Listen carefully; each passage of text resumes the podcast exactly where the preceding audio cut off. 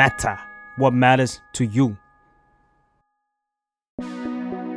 5 Minute Matter สรุป 5 ข่าวสำคัญที่ควรรู้ประจำวันที่ 15 มีนาคม 2565 มาแล้วลูกจ๋าวันเลือกตั้งกทมที่หนูอยากได้ สำนักงานคณะกรรมการการเลือกตั้งหรือกกตออกประกาศวันเลือกตั้งผู้ว่าราชการกรทม เป็นวันที่ 22 พฤษภาคม ปี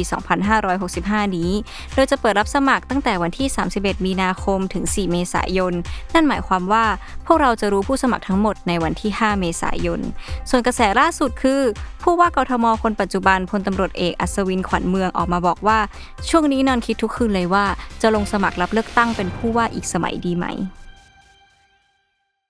ข่าวต่อมาโควิดโอไมคอนสายพันธุ์ย่อย BA.2.2 ที่ระบาดอย่างรุนแรงในฮ่องกง จนทำให้ฮ่องกงเป็นพื้นที่ที่มีอัตราเสียชีวิตมากที่สุดในโลก ได้เข้ามาถึงประเทศไทยแล้ว โดยที่บดีกรมวิทยาศาสตร์การแพทย์นายแพทย์สุภกิจศิริรักษ์บอกว่า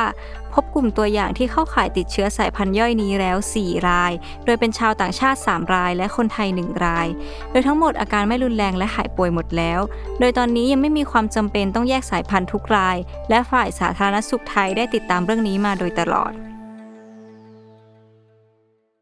ข่าวที่ 3 สัญญาต้องเป็นสัญญาช่วงเวลานี้เมื่อ 3 ปีที่แล้วพรรคพลังประชารัฐเคยประกาศนโยบายหาเสียงสุดเซอร์ไพรส์ว่าจะเพิ่มค่าแรงขั้นต่ำให้ประชาชนเป็นวันละ 400 ถึง 425 บาท แต่เวลาผ่านไปแล้ว โดยนายอุตตม สาวนายน หัวหน้าพรรคพลังประชารัฐในตอนนั้น เคยระบุว่าประเทศไทยต้องรวยด้วยพลังประชารัฐ รวยความสงบ รวยความสุข และรวยด้วยความหวัง ซึ่งต้องรวยอย่างยั่งยืน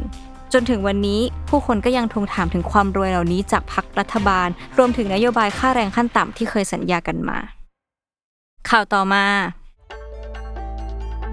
โรงเรียนมัธยมศึกษาตอนปลายในโตเกียวเกือบ 200 แห่ง รวมถึงสถาบันการศึกษาอื่น ๆ จะยกเลิกข้อบังคับเดิม ที่ห้ามนักเรียนย้อมผมสีอื่นนอกจากสีดำ ต้องใส่ชุดชั้นในสีขาว และห้ามผู้ชายไว้ผมทรงทูบล็อก ซึ่งความเคลื่อนไหวครั้งใหม่นี้เกิดขึ้นหลังจากทางการได้สำรวจระเบียบของโรงเรียน 240 แห่งในโตเกียว ก่อนจะพบว่ามีโรงเรียนมากถึง 216 แห่งที่ยังยึดติดกับกฎดังกล่าว ซึ่งนักเรียนมองว่าล้าหลัง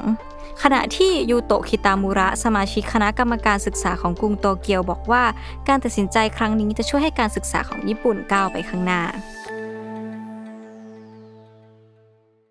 และข่าวสุดท้าย สงครามรัสเซียบุกยูเครนผ่านไปแล้วกว่า 2 สัปดาห์ ทางการยูเครนเปิดเผยว่าการบุกรุกครั้งนี้ของรัสเซีย ได้ส่งผลให้มีเด็กๆ ในยูเครนเสียชีวิตไปแล้วถึง 90ราย และบาดเจ็บกว่า 100ราย